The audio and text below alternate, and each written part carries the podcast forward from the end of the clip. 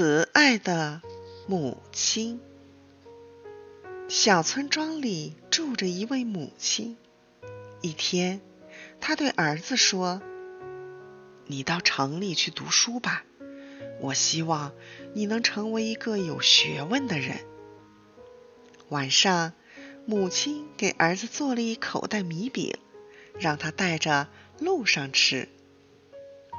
两年过去了，一天晚上，儿子回来了。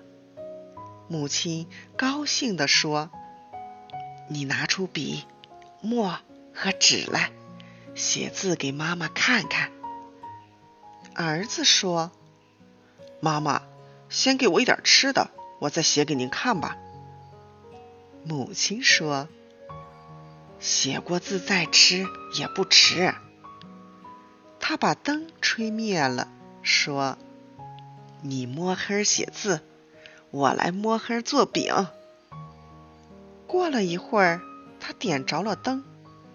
儿子把自己写的字拿给母亲看，他写的字大的大，小的小，重重叠叠，十分难看。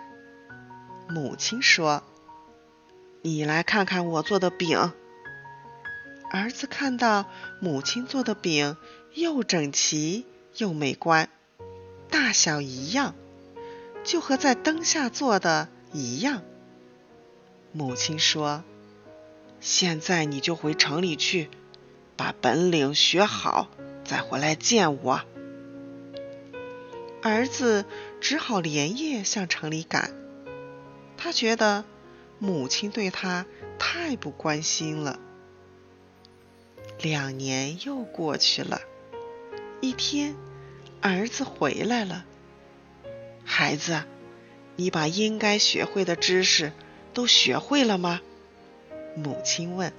“是的，妈妈。”儿子说，然后就灭了灯。